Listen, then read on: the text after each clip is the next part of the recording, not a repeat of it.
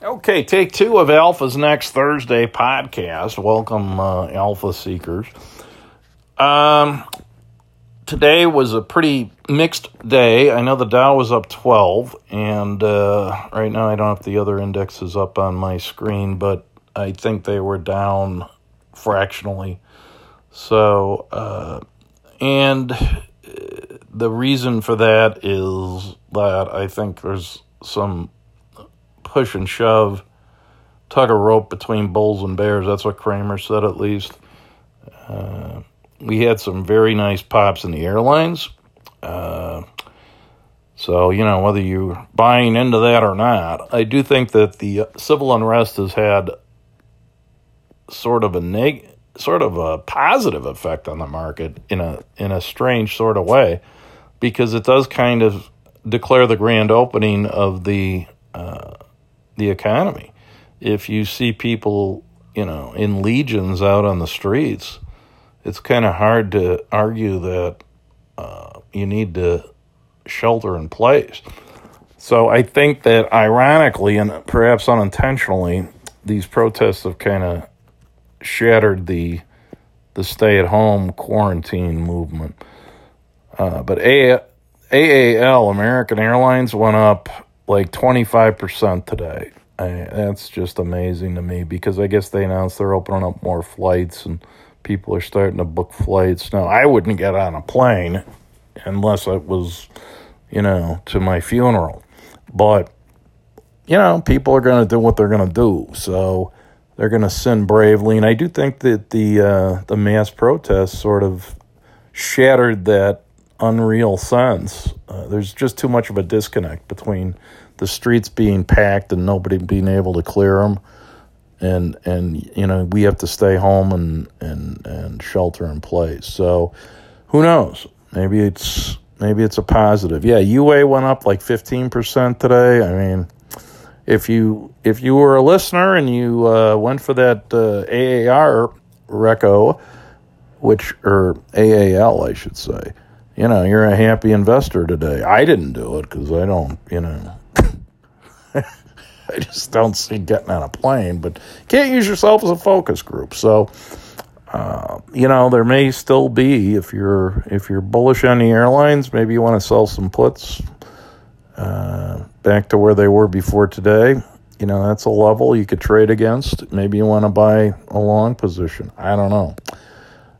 We're not going to be doing that at Ventures next, though, I don't think, unless my partner wants to do it and I get my arm twisted. But, uh, you know, green shoots, as they say. Uh, the other thing that happened today is Slack got whacked. And this is a cautionary tale. You know, some of these stocks like Zoom Video and uh, all the work at home plays you know, there's a couple of things that happen going into earnings with stocks like that. Number one is that they will report whether they beat estimates, okay? And I've had this happen to me. They beat, and then their guidance is not good.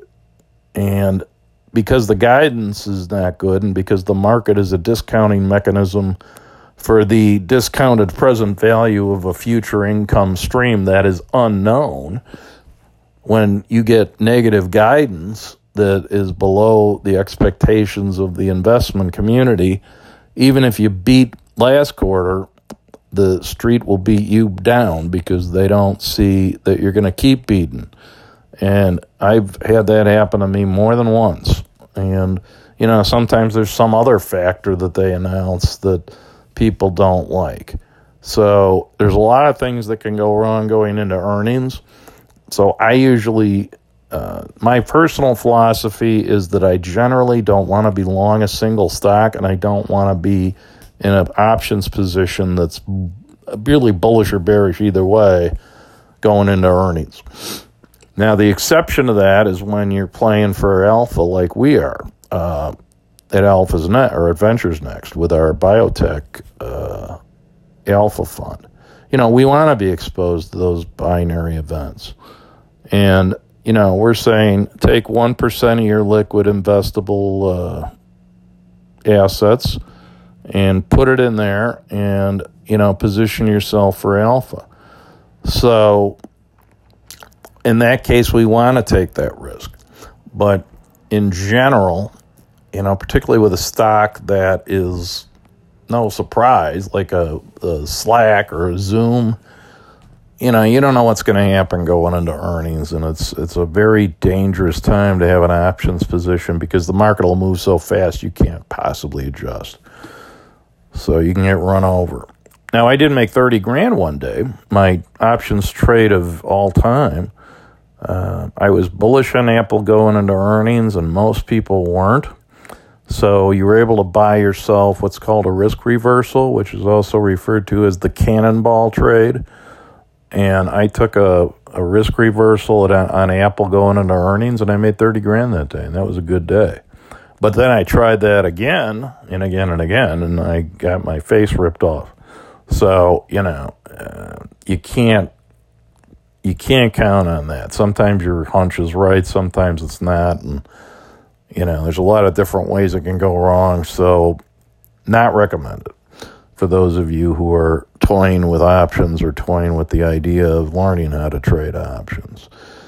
But as I say, you know that's what our alpha fund is for, and Ventures Next. We're going to try to catch lightning in a bottle off of those uh, updrafts in biotech, and so we'll be We'll either be long or have a bullish options position going into binary events like earnings, or in the case of uh, companies that don't have products or are developing a new product that could be a blockbuster.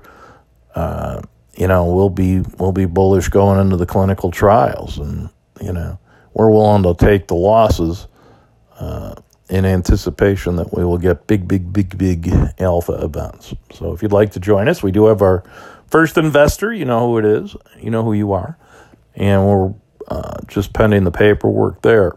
So, uh, you know, if you want to take 1% of your investable uh, money and put it into this, we can uh, play this game together and hopefully we'll win big. So, um, other than that, not too much going on. Uh, we were looking at the possibility of taking some options positions that would be rewarded in either direction for a volatile stock. I took a pass on that idea because I don't know if we're going to have single stock volatility here. Uh, I did, you know, with on the civil unrest front, I talked to a very, very knowledgeable criminologist, sociologist uh, with a doctorate and lengthy academic resume, who was also a, uh, a police officer. And I asked him if, in light of the events of the last few days, uh, if, in his opinion, the police could enforce the law uh, when all the mob action dies down.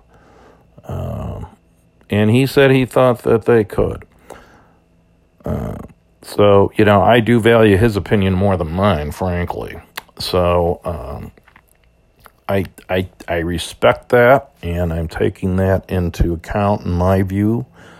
Uh, I'm a little skeptical about it, but, uh, you know, who am I to question that kind of expertise.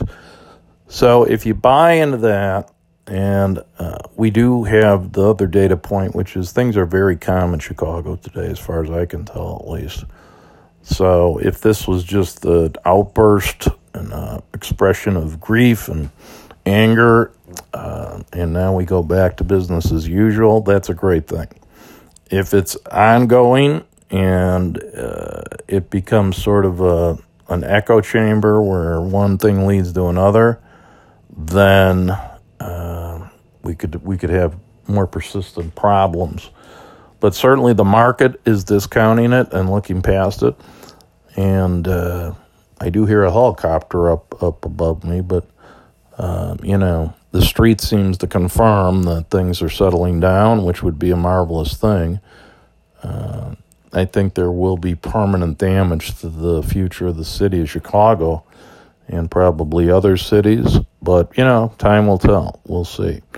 Time heals all wounds, right? So uh, hopefully things will not be permanently uh, set back. Hopefully the cities in question will be able to recover. Hopefully the political uh, atmosphere will become less stormy over time, and uh, everybody lives happily ever after. That certainly seems to be what the market is is reading into this. So hopefully that's right. However, uh, I am still of the opinion that it's a good time to buy some puts, um, and we are we didn't actually have a chance to do the homework on puts today, but uh, I still think puts on the broad market makes sense because it's a very cheap insurance policy. Now the uh, the VIX did go up a little today, but not that much. So you're still under 30. I think it's at about 25. Uh, and that's still a pretty good price for puts. So um, we're we're not walking away from that strategy. I'm a little more uh, bearish about this whole thing than my partner is, but you know, I think if we can get in it at a at a reasonably low premium, then that's a prudent thing to do. You know, as George Bush the elder used to say, wouldn't be prudent to go without protection in this kind of an environment. So, uh, so that that's happening, um, and that's about it. So, stay safe, live long, prosper, and uh, we'll be uh, talking at you tomorrow. bye bye.